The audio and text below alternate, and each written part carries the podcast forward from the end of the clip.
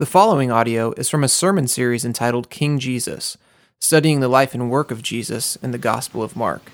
For more information about Sacred City Church, please visit sacredcitychurch.com. Hear the word of the Lord from Mark 12, 13 through 27.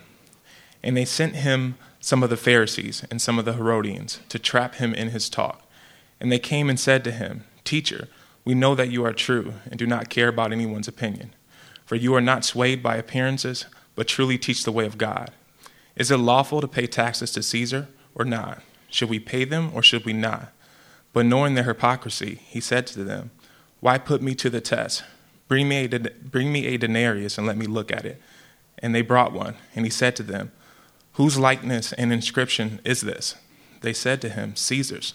Jesus said to them, Render to Caesar the things that are Caesar's, and to God the things that are God's. And they marveled at him. And the Sadducees came to him, who say that there is no resurrection. And they asked him a question, saying, Teacher, Moses wrote for us that if a man's brother dies and leaves a wife, but leaves no child, the man must take the widow and raise, and raise up offspring for his brother. There were seven brothers. The first took a wife, and when he died, left no offspring. And the second took her and died, leaving no offspring. And the third likewise. And the seven left no offspring. Last of all, the woman also died. In the resurrection, when they rise again, whose wife will she be? For the seven had her as wife. Jesus said to them, Is this not the reason you are wrong? Because you know neither the scriptures nor the power of God? For when they rise from the dead, they neither marry nor are given in marriage, but are like angels in heaven. And as for the dead being raised, have you not read in the book of Moses, in the passage about the bush, how God spoke to him, saying, I am the God of Abraham, and the God of Isaac, and the God of Jacob. He is not the God of the dead, but of the living. You are quite wrong. This is the word of the Lord. Thanks be to God. You may be seated. Good morning again, and welcome to Sacred City Church. My name is Justin. I'm one of the pastors here. Uh, we are very glad that you're with us this morning. As Rev said, um, this is not the end all be all for us. We live in community and on mission throughout the week in small communities we call missional communities where we really live out the life of a disciple. But this is formative for us because all of our missional communities, I think we have 11 of them across the cities right now, they come together on Sunday morning and we are shaped and formed inside the liturgy by the gospel, by the proclamation of the Word of God, by taking sacraments. We take sacraments.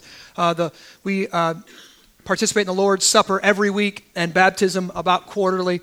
And so this is really formative for us. So if you're a visitor with us, we do welcome you. We thank you for coming. Um, we didn't choose this verse because we're doing baptism. If you're trying to put the pieces together, hmm, taxes and resurrection and baptism. Uh, that's not, we didn't choose that. Uh, what we do at Sacred City is we preach expository sermons. That's, we go verse by verse through books of the Bible. Uh, we believe and we're convinced by Scripture that that's the best way to preach is verse by verse. Otherwise, you're just getting what I'm into, right?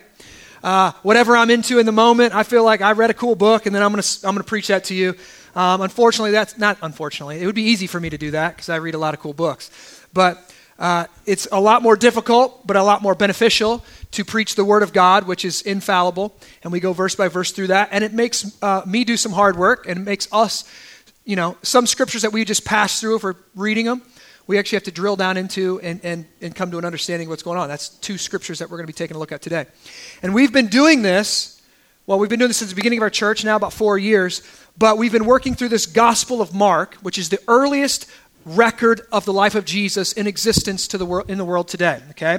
This was written down 15 to 20 years after um, the death and resurrection of Jesus by, uh, it was a word for, it was the uh, uh, interview, basically. Mark is interviewing Peter, so it's Peter's eyewitness testimony to the life of Jesus. If you ever see on the Discovery Channel and all these things, oh, someone just emailed me this week, oh, I saw this thing on Discovery Channel, and they said there's this new controversy out, and Jesus maybe married Magdalene, and all this kind of, and it was new documents. I said, yeah, yeah, yeah. Those new documents are 400 years after the life of Jesus. Like those new documents that Discovery quotes are uh, 350 years earlier, or I'm sorry, later, whatever, more recent than the Gospel of Mark. That the Gospel of Mark is the earliest record uh, in, in existence to go and study and find out who Jesus is. So we've been spending this entire year studying the life of Jesus. And one of the things that I have found out, that I have uh, kind of been revealed to me in studying this now 11 months uh, through the Gospel of Mark, is many people come to Jesus because they find out Jesus is kind of like them. What? That's what I mean. You're really into um, the outcast.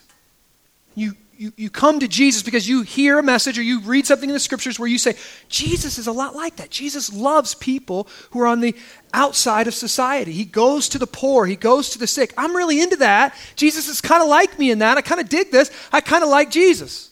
And you come to Jesus. Or Jesus is just this truth speaker right? He's just he is the way, the truth, and the life, and he just sometimes he can put people in, in his in their place, and you might be like that, and you might see Jesus. Jesus is a lot like me, like that.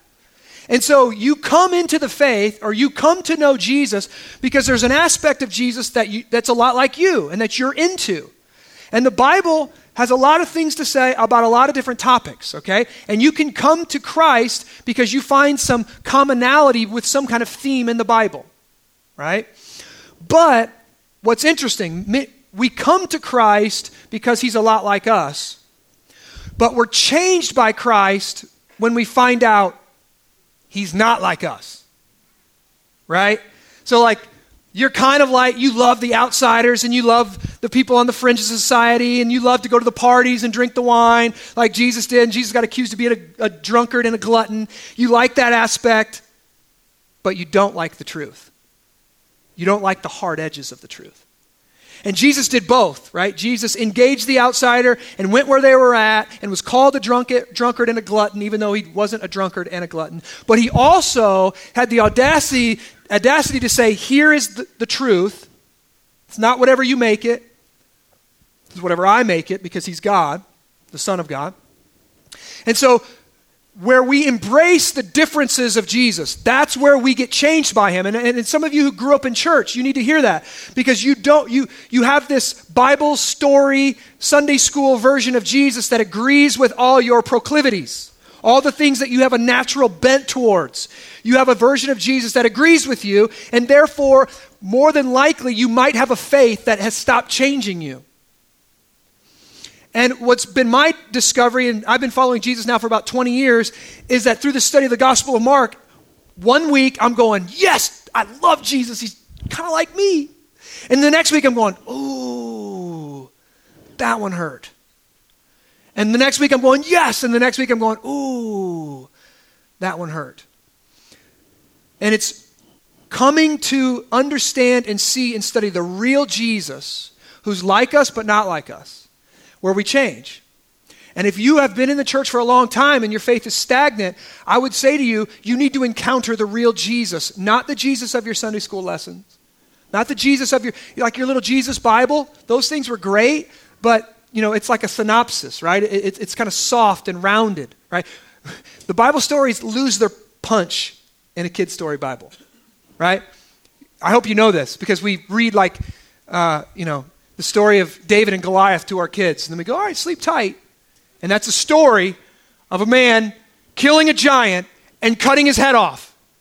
Sleep tight. Right? But they've been Bible story, you know, they've been, you know, brought down a little bit so they're not quite as violent or bloody or as scary. Now, I, I hope your version of Jesus hasn't, you know, that hasn't happened, but it, it very well might have. And today we're going to come and take a look at this text and we're going to see Jesus with the hard edges today. Okay? We're going to see Jesus who can he has got he's got a brilliant mind. He's a logician and he's he's very he can argue.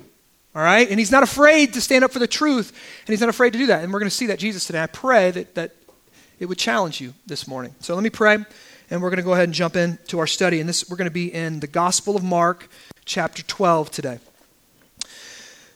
Father, uh, we come to you this morning and we confess that we are not all knowing, we are not all good, we're not all seeing, we're not in control, we're not righteous, we don't have goodness in and of ourselves. We're sinners. And we come under your word this morning because you are in authority. You are, have creator rights over us. You are God. That means you are all knowing. You are all seeing. You are all good and all holy. You're not like us in those ways. And I pray this morning that you would give me uh, the mind to think and the words to speak to your people about your word and about you, and that you'd give us all ears to hear what your Spirit is saying to us, that we would come to see Jesus, the only way to the Father, the only way back into a relationship with God.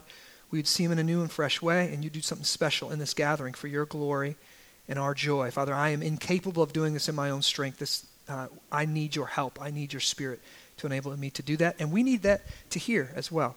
Would you do this in Jesus' name, we pray. Amen. Well, last week we began what, which is basically a little mini series in our study of the life of Jesus in the Gospel of Mark. Jesus has made his way into the city of Jerusalem. That's the final city of his life. It's, they're going to claim his life in a few short days. And he went in there and he went into the temple. And what we saw two weeks ago is Jesus, mild manner, meek Jesus, flipped over tables and made a whip and drove some people out of it. He cursed the whole temple operation for its abuse of the poor. He called it a den of robbers when it should have been a place of prayer. And this led a lot of important people to say, Who do you think you are? Jesus. And Jesus answered them by telling them a story last week that basically said, I am the beloved Son of God. I am the heir of everything. My Father owns it all, and I'm the heir. Jesus says that all authority in heaven and earth has been given to me by my Father in heaven. I am the Son of God. He's uncovered that. He's came out with that. Like he, there was this messianic secret for 10 or 12 chapters of the Gospel of Mark. That messianic secret is no longer. Jesus is out in the open now. I am the Son of God. I have all the authority. And the important people, right, the people who've gotten a little bit of authority through their own efforts in society. They are now, uh, they respond to that claim by barraging Jesus with questions in an attempt to discredit him. So today, last week we started that, so we're kind of in a three week series just we're calling Questioning Jesus. Okay, because these people are approaching Jesus now and they're just going to be peppering him with questions, trying to discredit him. Today we're going to take a look at two of these encounters Next week, we're going to look at another one. Um, what are the two things that you're not supposed to talk about in a, group, in a group of diverse people? If you know there's different people from a lot of different backgrounds, what are the two things you're not supposed to talk about? Well, you actually answered there. Okay, there we go.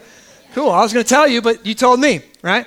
Religion and politics, right? Well, Jesus didn't get that memo, okay? And Jesus is going to talk about politics first, and then he's going to talk about the resurrection or life after death second. what's interesting is that each of these people that come to Jesus to confront him and to question him, they don't do it uh, with this genuine seeker's heart. Right? They're not the freshmen in college asking the professor because they're just ignorant and they don't know. Right? They're asking questions because they have an agenda. These questions come from a person who is bent to discredit Jesus, not a person looking for answers. And I hope you know there's a big difference there. What we're going to see today is these are carefully crafted questions meant to put Jesus in his place. They are meant to get him into trouble and to ultimately get rid of him. They're meant to discredit him and make him look like a fool. And let me tell you, if you come to Jesus with honest questions, Many of us do. All of us do. If you're struggling with doubts, fears, you're, you're, trying to reconcile the goodness of God and something that's really bad that's happened into your life or something you're seeing around you. If you come to Jesus with those questions, man, He welcomes you with those questions. Doubters are welcome around Jesus, right? Doubts are good. Doubts lead us to Jesus to get, to get our questions answered. He's a lamb like that. Nobody's afraid to go up to a lamb, right? Little kids run up to a lamb. Jesus is like that. You, you come to him like a lamb and you can approach him and you can ask him your questions and he's, he's going to be soft like that. Scripture says, a bruised reed he does not break, a smoldering flax he does not blow out. Jesus is very humble when we come to him in humility. He is very compassionate and understanding with us. But there's another way to question Jesus that brings out, let's just say, the lion side of Jesus. And there's a very real sense where kids don't run up to a lion, right? Unless it's just laying there doing what they do in the zoo, right? But in the wild, if you go to Africa and you see it, nobody's like, oh, a kitty, right? And Jesus, some things stirred him up, the truth stirred him up, and he would get angry. We've seen Jesus not afraid to get angry. He's fl- nobody's flipping tables with a smile on their face right? He's angry, but hear this, he's not sinning and it's not a sin to get angry. Anger, anger is the appropriate response when something that you love has been violated. Anger is the appropriate response. It's not a sinful response, but we can sin in our anger. So Jesus though, he doesn't just get angry. Jesus also obliterates arguments. He doesn't hem haw around. He never gets confused. Jesus has humility of heart. You could approach him like a lamb, but he's not humble of mind. He's brilliant. He has no problem, and this is, might rub us wrong, right? He has no problem making someone look really stupid when they approach him with an argument meant to discredit him, not as a genuine seeker, but meant to make him look bad. He has no problem making that person look really dumb. So, today, a Republican and a Democrat walk into a bar. That's basically how we start our sermon, okay? This is what's going on.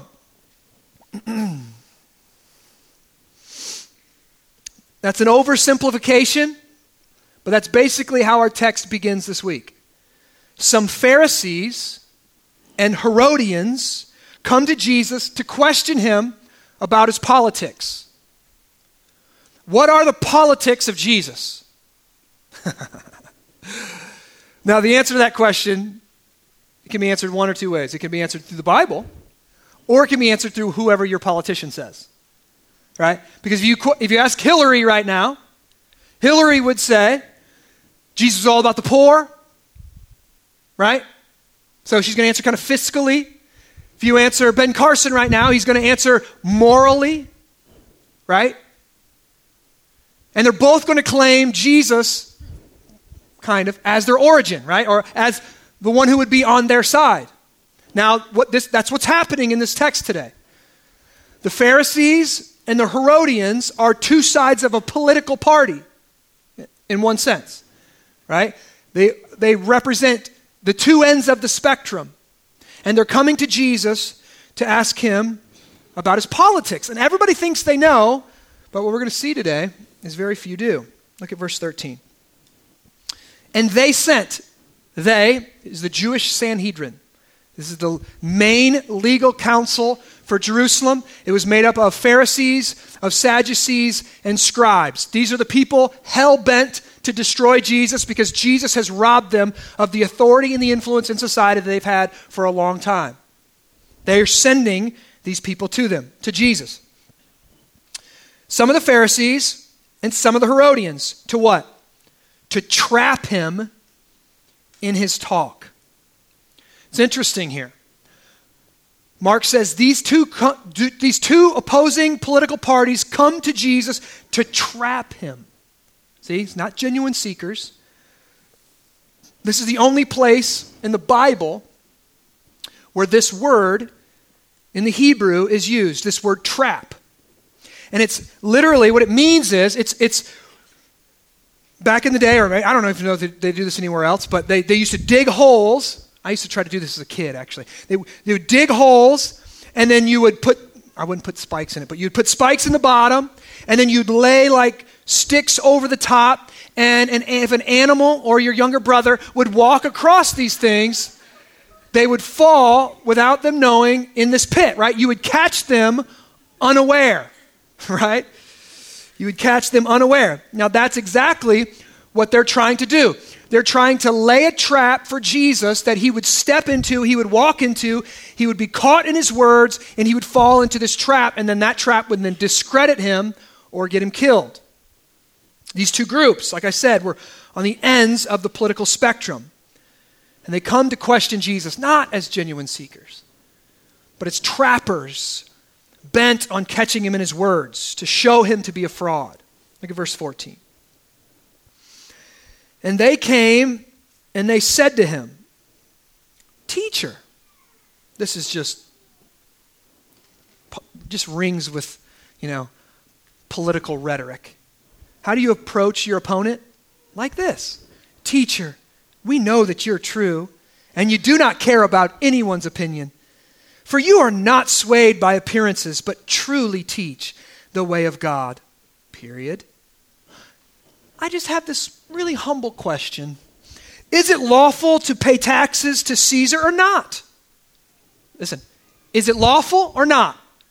What do they want? They want a yes or a no. Should we pay them or should we not? Give me a yes or no, sir. Give me a yes or no. Jesus. But knowing their hypocrisy. Now, let me just stay here. It seems like these people that are coming to Jesus, they know the truth, but they don't believe it. There is nothing going on here but flattery. They're trying to use flattery to bend Jesus or to catch him in his trap. That's the they're laying the you know, the good looking sticks across the hole so he doesn't notice and he walks across and falls in. This is flattery. We know that you speak nothing but the truth. You're not swayed by, you know, flattery, what people think of you, but we're going to use it anyways to try to trap you. And this just shows like what kind of reputation Jesus had even with his enemies. That guy he speaks with authority. He's not bent by other people's opinion. This guy, there's something special about this guy. He doesn't kowtow to anyone's opinion. So they say, is it lawful to pay taxes to Caesar or not? Should we pay or not? They want a yes or no answer. Now, if Jesus was a politician, this is hilarious because we all want that, right? Like we all, whoever's the opposing political party, we just want to say, what about this? Yes or no? Well, and then they just backpedal and then they talk for 10 minutes and then you realize they didn't answer your question, right? That's not what Jesus does here, which is brilliant. But we need to do some work to understand why is this even a difficult question? and many people make they think it's not a difficult question. Oh, just pay taxes. Do we pay taxes or not? That's a simple question. And Jesus says, "Yes, pay taxes." That's not what's going on here at all. This is far more than just a question about should a person pay taxes or not.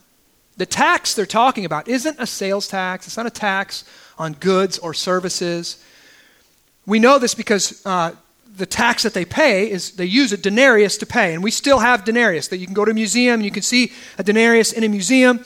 And one single denarius, that's what they pay the tax with. And one single denarius, which is equivalent to one day's wages, was a tax given to Rome each year for the privilege of being alive. Okay? It was a tax. You were, you were a Roman citizen. You're under the authority of Rome. Congratulations. Pay us this amount. It was, it's been called a head tax just for being alive. And the Jews were being ruled by Rome. They were kind of a, a people inside of a people. They were subjugated by the nation of Rome, or the, the, the empire of Rome. And Rome instituted this tax not just to get money, of course they wanted money, but not just to get money from the Jews, but to remind them that they're a subjugated people. You're not just Jewish, you're Roman.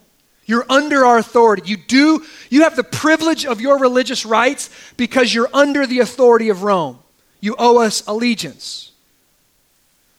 This tax was such a slap in the face that when it was first instituted, basically about 25 years before this text was written, before, or before Jesus had this encounter, um, it, it, caused the Jewish people to have a revolt led by a, a man named Judas the Galilean.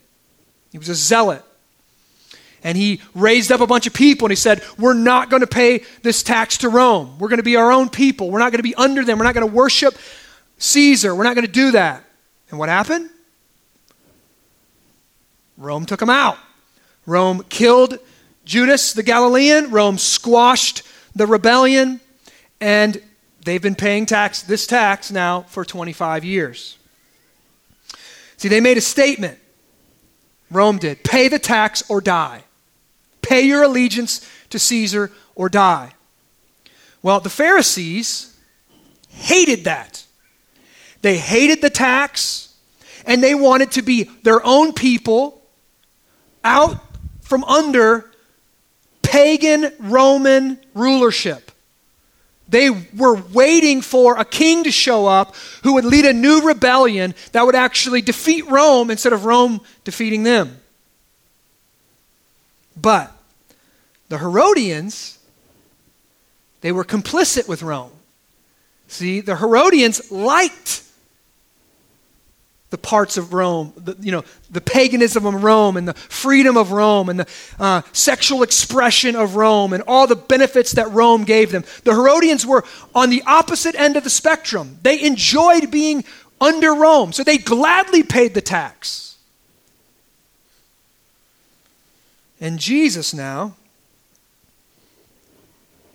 is approached by a Pharisee and, a, and, a, and the Herodians who come to him and they put him smack dab in the middle of a hot button issue of Jesus' day. Should we pay the tax or not? He says yes, one group wants to rebel. He says no, the other group wants to rebel. This is meant to be an impossible question. It's meant to be a trap. If Jesus says, yes, pay the tax, he is seen as complicit with Rome, and the Jews turn on him. He's accepting pagan ruler rulership. If he says no, the Romans will kill him for being another Judas the Galilean and leading an insurrection. See, the Jewish Sanhedrin, no doubt, they had been scheming for days behind closed doors. What is the perfect question to trap this guy in? How do we get out from under this guy's authority? And the most brilliant minds of Jesus' day sat in a room and concocted this question. This is kind of like a question like Have you stopped beating your wife? Like, there's no way you can answer that without getting in trouble. Yes, I've stopped. Well, that means you used to do it, right? You're in trouble. No, I haven't stopped. That means you are in a lot of trouble. Right? This is one of those questions. There, there is no yes or no answer without getting in a lot of trouble. Look at verse 15.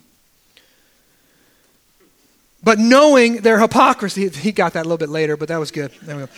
But knowing their hypocrisy, hey, sometimes it goes out, comes right back, hits you in the back of the head. That's all right. But knowing their hypocrisy, Jesus said to them, Why put me to the test? Why put me to the test? So Jesus knows it's not a genuine question. Bring me a denarius and let me look at it. Jesus sees right through their trap. He says they're hip- hypocrites, which in that day and age literally meant an actor on a stage. A person who would wear a mask and perform, say their things, but not really mean them in their heart. Right? That's what a hypocrite is. Somebody who says the right things, but they don't mean it. Jesus, you're not swayed by appearances. Jesus, you only speak the truth. They're saying it, but they've got a mask on. Jesus calls them hypocrites. He's not swayed by their flattery, nor is he tripped up. Jesus isn't like, oh, that was the one question I don't have an answer for. And, oh, it's just a mystery. He doesn't do it. He says, Why put me to test? Bring me a denarius. He says, Whose likeness and inscription is on this coin? Now, this is so fascinating. The coin that was paid for the privilege of existing and being in the Roman Empire, on one side bore the head of Caesar.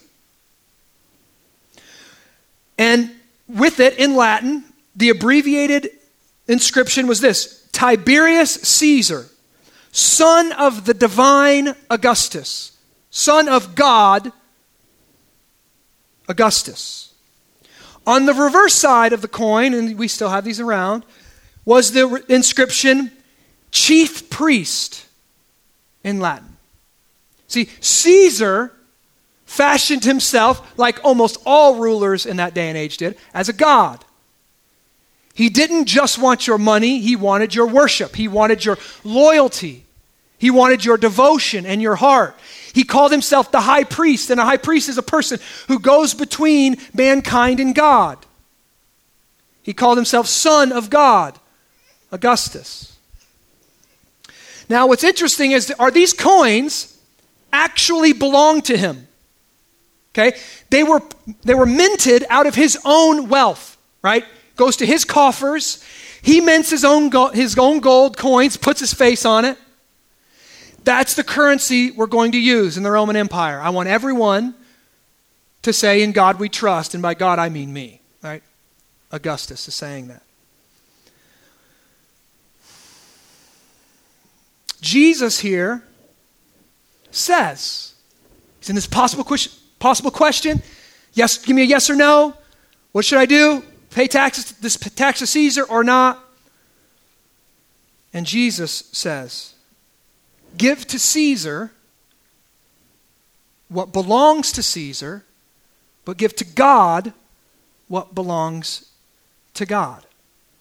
See, Jesus is saying, those coins, they're already his.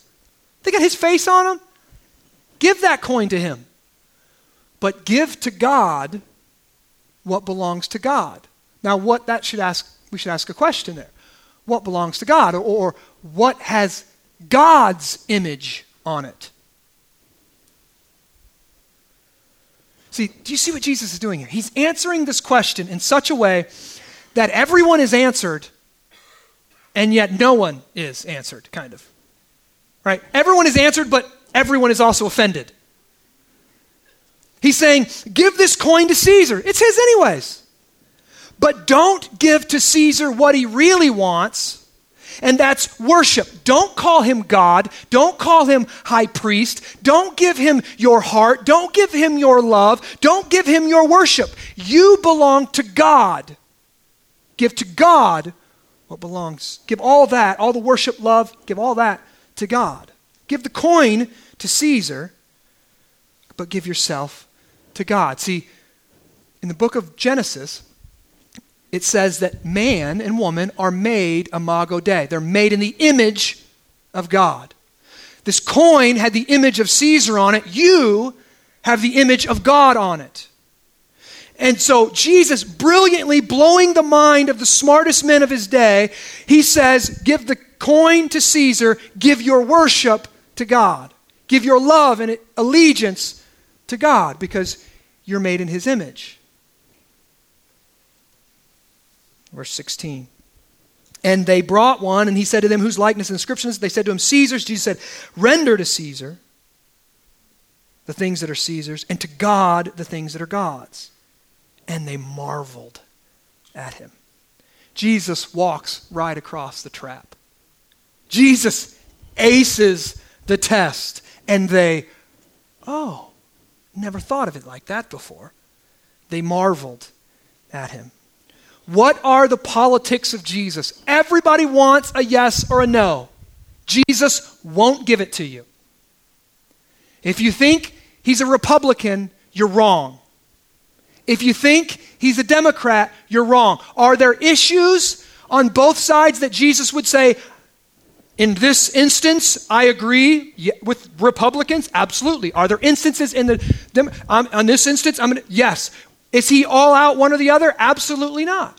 And if you think he is, then you've fashioned Jesus into your own likeness and not into who he really is here. He doesn't give us yes and no answers like that when it comes to this.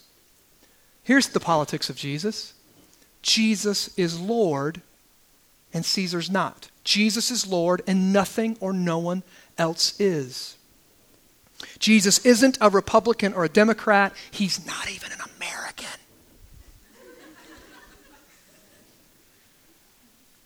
the kingdom of God does not look like white, middle class, suburban America. America. And if you think that it does, you fashioned Jesus and his kingdom into your image, your neighborhood's image, and not into, not from the Word of God.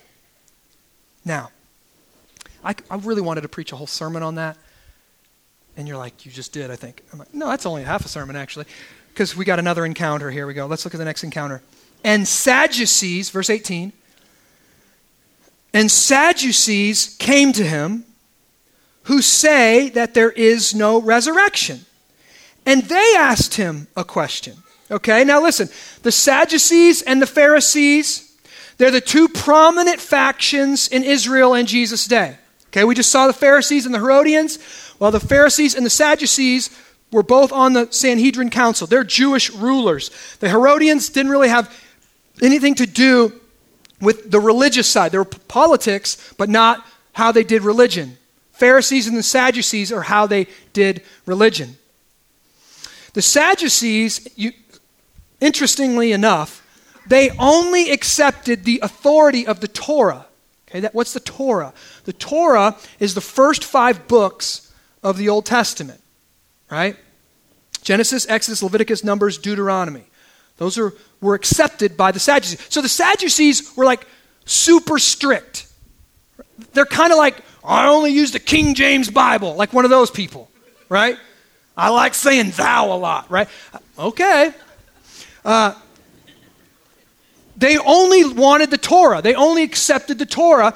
And the Pharisees accepted all the Old Testament, the prophets and the, the, you know, the Psalms. And the Pharisees also welcomed in what's called oral tradition. They made up 600 different rules that aren't in the Bible. Okay? The Pharisees did. They liked their rules. And, they, and the Sadducees, they rejected all of that. And one of the things the Sadducees rejected was any idea of the spiritual realm. Sadducees rejected demons, angels, um, life after death, the resurrection. The Sadducees rejected all of it. And the Pharisees didn't, obviously. So, what happens here is the Sadducees, again, behind closed doors, no doubt, have created this brilliant argument that seems like it's unanswerable from the Torah. And it's this really com- convoluted, complex argument about, it's called levirate marriage and life after death. And let me kind of get into that. Levirate marriage was introduced in Deuteronomy 25, and this is what it was, okay? Um, back in the day, mostly in agrarian society, if you're, you know, you get married really early, you've got kids, uh, not because you love them and, and, they're so special, but because you need farm hands, right? That's why you have a lot of kids. And when they die, you go, oh, make another one. Let's do this. You know, a lot of work to do. Make another one. Um, but what would happen is if the husband died, if the husband died, that left the wife, right, as a widow, unable to run the farm, right? Unable to make money, unable to provide for the family. So what Moses did is he instituted this thing called levirate marriage, and he said, here's the, here's the deal. If you die, or if your husband dies, his brother, as long as he's not married, his brother marries into the family, and now he takes care of the widow, right? He takes care of the family. It was a way to provide for the least of these. It was a way to provide for widows, right? They couldn't just go down to the office, down the state office, and apply for Medicaid or Medicare or welfare or whatever. They couldn't, they couldn't do that. So this was the way to provide for that. Now, what the Sadducees are doing is they're taking that concept and they're trying to show how ridiculous the idea of an afterlife is. That's what they're trying to do. They're trying to make Jesus look stupid and make the idea of the spiritual world or the afterlife look ridiculous. So let's keep reading in verse 19. Here's their argument, another question. Teacher, Moses wrote for us that if a man's brother dies and leaves a wife, but leaves no child, the man must take the widow and raise up offspring for his brother. Here's the question There were seven brothers. The first, now let's just stop here. This is like a hypothetical. Okay? This is a hypothetical. This isn't like a real instance, right? This, I don't know if this ever happened. I seriously doubt this ever happened, right? But this is a hypothetical situation. Let's keep going. There were seven brothers. The first took, took a wife, and then he died and left no offspring. The second took her and died, leaving no offspring. The third, likewise. And this, first off, the reason I think this is hypothetical, because by the fourth time, the dude's like, absolutely not. Her cooking must be horrible, right? Like, like this is like this is where the definition of a black widow like where did this come from like there's something wrong with a woman god something wrong with her all right this is hypothetical okay uh, and the seven left no offspring last of all the woman died so this woman is married seven times to seven different brothers and they've concocted this argument and they think it makes you know christianity and the idea of the afterlife look absolutely ridiculous now I love this because so many of my friends do this to me. Okay, I have all kind of friends, atheists, agnostics, um, you know, all, all kind of people. And this is kind of like the college professor who says something like this to his college freshman, and it's the freshman sitting there like, "Oh, he's so smart." And, and like, if there was another college professor in the room, he'd be like, "Why'd you do that? That's ignorant." right? Here's the answer to that argument that you've had. But college freshmen are sitting there like, oh, right? They got no idea. It's the most brilliant concept in the world. Do I even exist? Yeah. I should think about that a lot.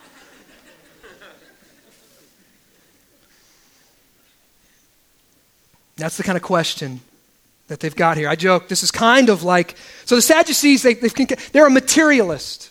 It's funny, they're, they're much like atheists in our day and age. They believe this world is all there is. We're matter, bumping around with each other. And when we die, we die, there's nothing else. Very much like many of us live today. They believe this world was all there was, and you ceased to exist after death. So they come up with this argument. This argument is very it's similar like did Adam and Eve have belly buttons?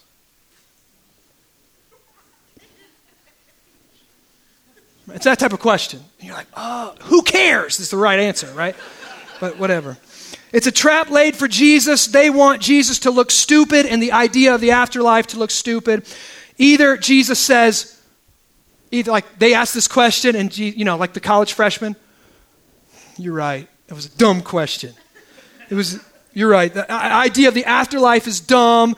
Oh my gosh, it looks so silly. Christianity can't be true. That's so ridiculous, right?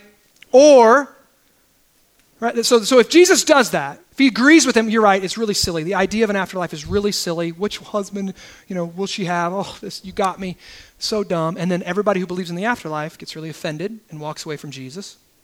Or, this is funny, or Jesus actually tries the answer and tries to answer the question in some weird, convoluted way.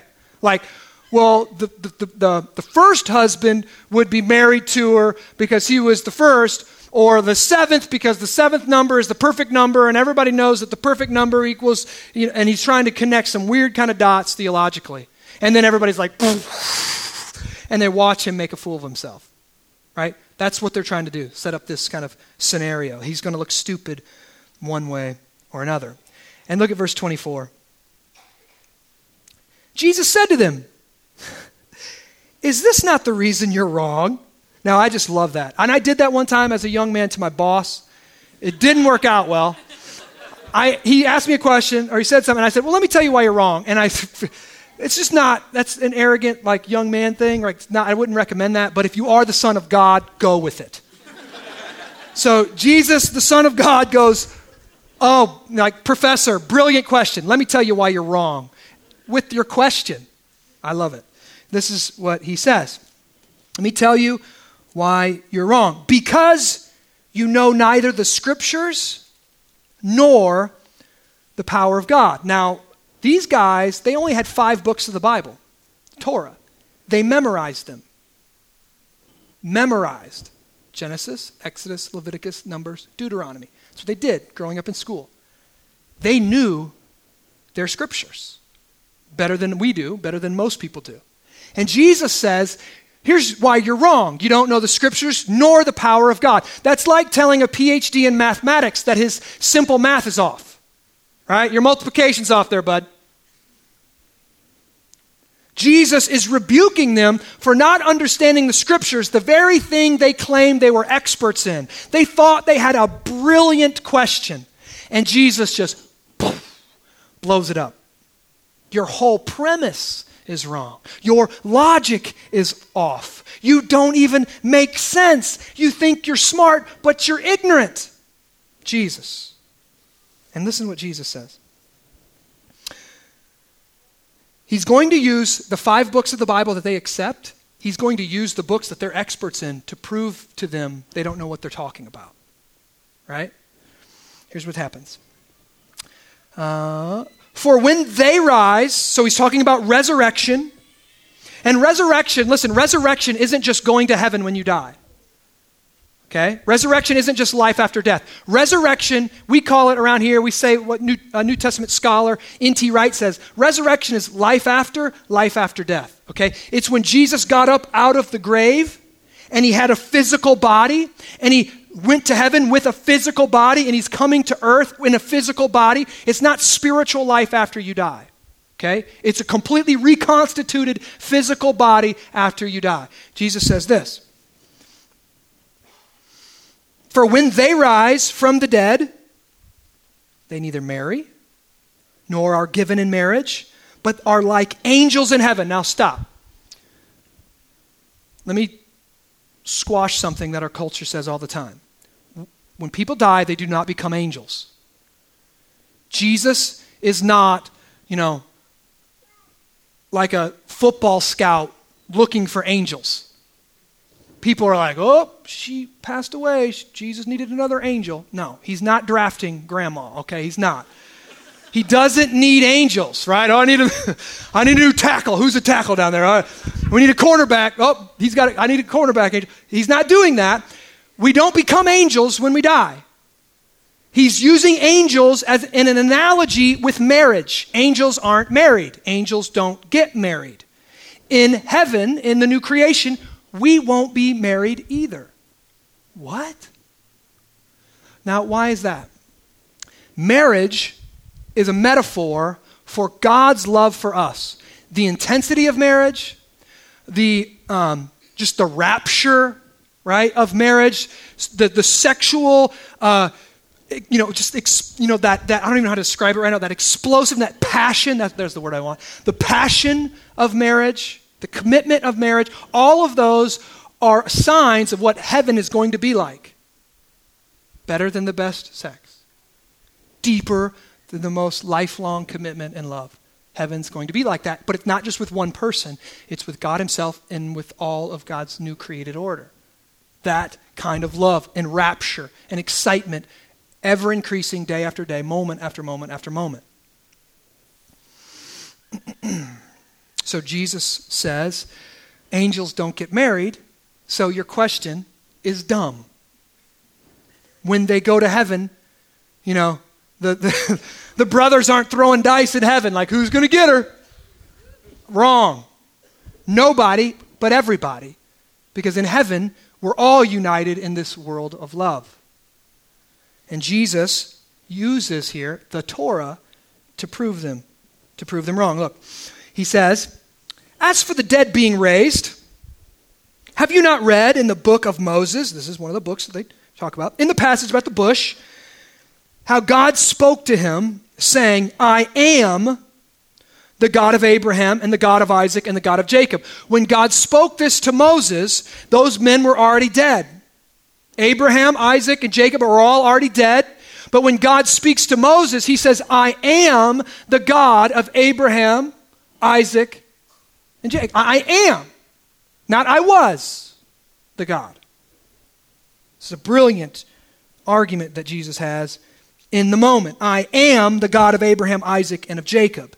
And he says, He is not the God of the dead, but He is God of the living. You are, and he ends it like this you are quite wrong. That is a mic drop, okay? That's what that kind of statement is. You are quite wrong. Now, Jesus speaks the truth. Jesus has been questioned and put to the test by experts on the left and right, of the political spectrum. He's been questioned and put on the test by the left and the right of the religious spectrum, and he has stumped them both. Jesus is the smartest man to ever live. He doesn't bend or buckle under pressure. He doesn't get stumped or confused.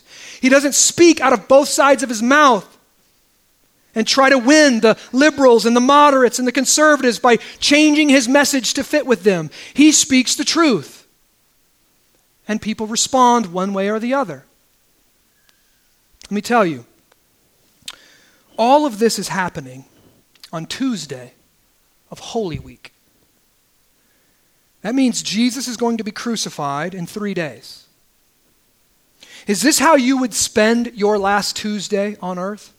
Arguing with people who want to discredit you. I'll be honest. My friends, if I'm in a good mood and they bring their arguments to me, I like to argue with them a little bit. I like to, you know, show them how Christ- Christianity is very logical and, and, I, and we can argue all these things out. I like to. But if I'm like in a bad mood and they're bringing me these dumb arguments, what I think is just dumb arguments, did Adam and Eve have belly button arguments?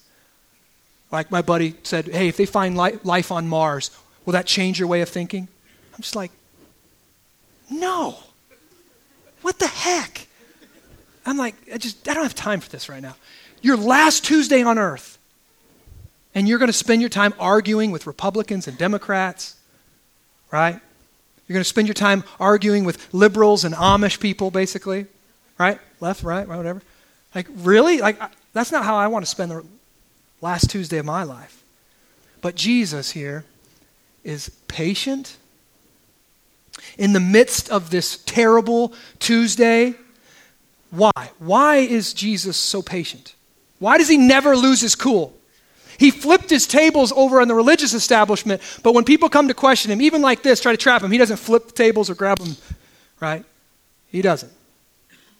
I think the answer is right there in Jesus' reply to the Sadducees. He told them they're wrong because they didn't know the scriptures and they didn't know the power of God. Jesus can stay patient in the midst of this terrible Tuesday because he both understands the scriptures and he's experienced the power of God. Jesus knows, listen to this, that he is going to give to God what belongs to God. In three days, he's going to give his life. Isaiah prophesied 650 years earlier in chapter 53 of his book that all people everywhere have, like sheep, gone astray. We have turned everyone to his own way, and the Lord God will lay the iniquity of all of us, all of our guiltiness, will be laid upon Jesus like a sheep. Every sin we have ever committed or ever will commit will be laid on Jesus in a few days from this encounter right here. Jesus is the lamb that's on his way being led to the slaughter. But this lamb is unique. This lamb is a lamb who will die but will not stay dead.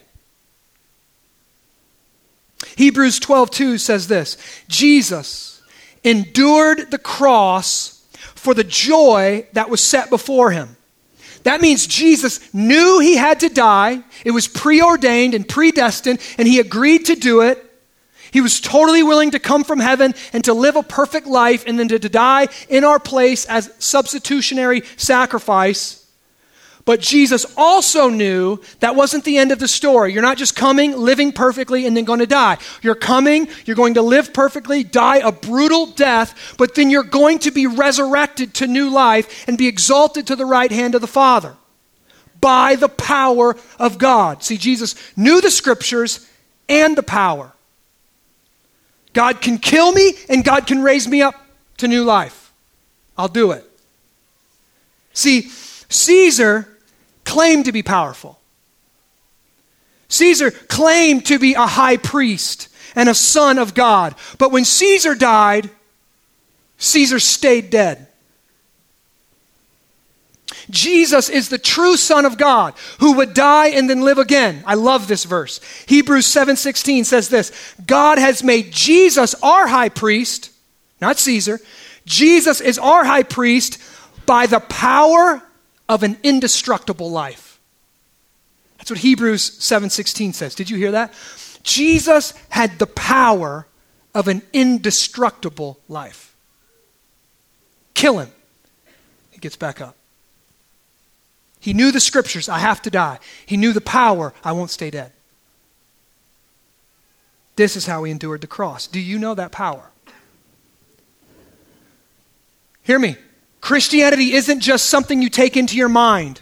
You don't just assent and, and check off the box. Did Jesus die for your sins? Check. It's not just something you think about, it's something you know, and it's something you read. It's a power at work in you. It's a power that changes you in the moment. Listen to how Isaiah describes the outcome of this power of God, what, what God did on the cross in Jesus. He says, out of the anguish, in Isaiah 53, out of the anguish of Jesus' or his soul, this is Jesus, he shall see and be satisfied. By his knowledge shall the righteous one, my servant, make many to be counted righteous, and he shall bear their iniquities. See, God planned the cross, and I am closing. God planned the cross it was the only way to reconcile sinful people and a holy God. Jesus agreed to go to the cross, and on the cross, all of our iniquities, all of our sins were placed on Jesus. And Jesus experienced absolute anguish in his soul. And yet, God accepted the payment for our sins. God saw it and was satisfied, Isaiah says. And listen to this we aren't just forgiven because of the cross, it says we're counted righteous. Not just you're not on his bad list, you're on his good list. Right? Not just, you know, you're in detention and you're failing classes. Now you're on the honor roll. Not because of anything you've done, but because of what Christ has done. You've been counted righteous. All the good deeds of Jesus have been, the word is, imputed to us, counted as if they were our own. Sticking with Hebrews, this means because of this, we can now give to God what's God's. We can now offer our bodies up as a living sacrifice, holy and acceptable to God, which is our spiritual worship. The same power that raised Christ Jesus from the dead dwells in anyone who puts their faith in Jesus Christ. Power to change, power to live differently, Power to have an indestructible life. That if you're in Christ, when, they, when you die and they put you in the ground, you won't stay dead. You will live again. This is the hope we have as Christians. If you've never heard this before, this is the gospel. This is the good news of Christianity. Christianity is not like other world religions that say, come do these things and God will accept you. Christianity is the opposite of every other world religion all right? Every single one. Christianity says God came down, lived the life you couldn't live, died the death that you deserve to give you this power, to give you this new life. Listen how Peter says it in 1 Peter. Blessed be the God and Father of our Lord Jesus Christ. According to his great mercy, listen to this, he has caused us to be born again. Caused us. He did it. You didn't, bo- you didn't cause yourself to be born again. God causes us to be born again. Listen, to a living hope through the resurrection of Jesus Christ from the dead. What do we get? What for? To an inheritance that is imperishable, undefiled, unfading, kept in heaven for you, who by God's power are being guarded through faith for a salvation ready to be revealed. What's he saying? This is what he's saying. Why, if you believe in Jesus Christ, why? Because he caused you to, be, to believe in Jesus Christ. Some of you in this room this morning, God might be causing you right now to be born again. You might, for the first time in your life, say, This sounds logical. This sounds good. I think I might believe this. I think maybe I'll try out this Christianity thing. If you are, it's because God's moving on your heart. And for those who are already in Christ, why are you a Christian? Not because you walked an aisle, not because you prayed a sinner's prayer, not because you felt really guilty at camp that one summer and you went down, but because God in heaven caused you to be born again. And why are you still a Christian? Because by the power of God in you, He's keeping you. His power starts salvation. His power works in salvation. His power finishes salvation. Beginning and end, all God. God is not the God of the dead, but of the living. And we can know with certainty that we will live forever with Him by His power when we, by His power now, respond to Him. We get to live forever in, a, in His world of love. No more sin, no more sickness, no more disease, no more wars.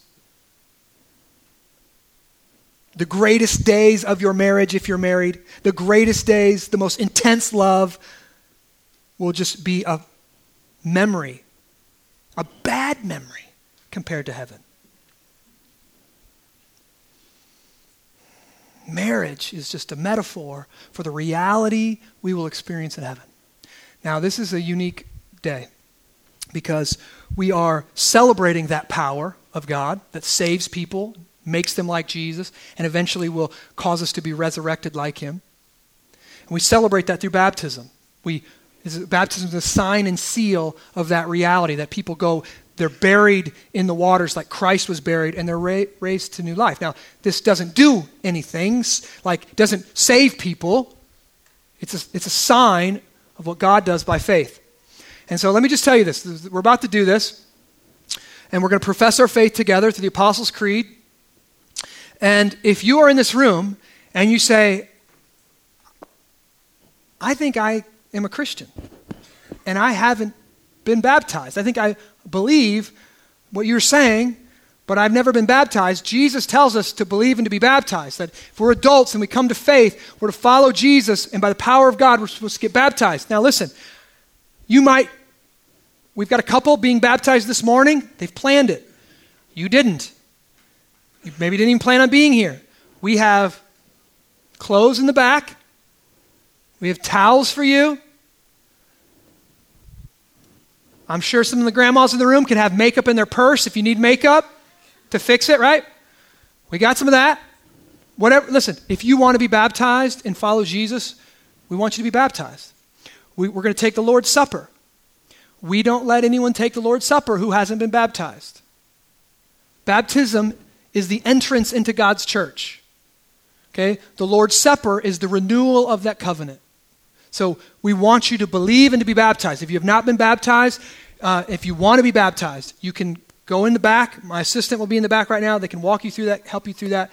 I know it's you might feel a lot of pressure and embarrassed. Uh, but if not, we've already got a couple that are going to be baptized, and we're going to move forward to that. Let me pray, and then, we're going to, and then you can go out, and we're going to uh, celebrate the sacrament of baptism. Jesus, I thank you for being the Son of God and not staying in heaven, but coming to this earth. Um, you know what it feels like to have impossible, ignorant questions asked of you? You know what it feels like to be in a moment um, three days from death? Probably the most stressful, anxiety producing week of your life, obviously, and to have people antagonistically pressuring you and trying to trip you up, how exhausting that had to have been. You know what it feels like. And yet you did it, and you aced every test and you showed us wisdom from above. You showed us truth. And you showed us how foolish the Sadducees were. And because three days later you were, you were crucified, and then three days later you were, you were resurrected from the dead. And you showed yourself to over 500 people who confirmed it. And men who rejected you, men who ran away from you, men who persecuted those who followed you, converted because they saw the resurrected Jesus. This is history. This is fact. This is reality. The power of God can save even the most hardened skeptic. And I pray this morning that you would do that through the power of your Spirit in this room, and that you would give us the faith to believe, and that we would uh, turn from our sins and turn to you, and we would rejoice in the sign and the seal of baptism and dedication that you've given us this morning. Uh, we pray all this for your glory in Jesus' name. Amen. Amen.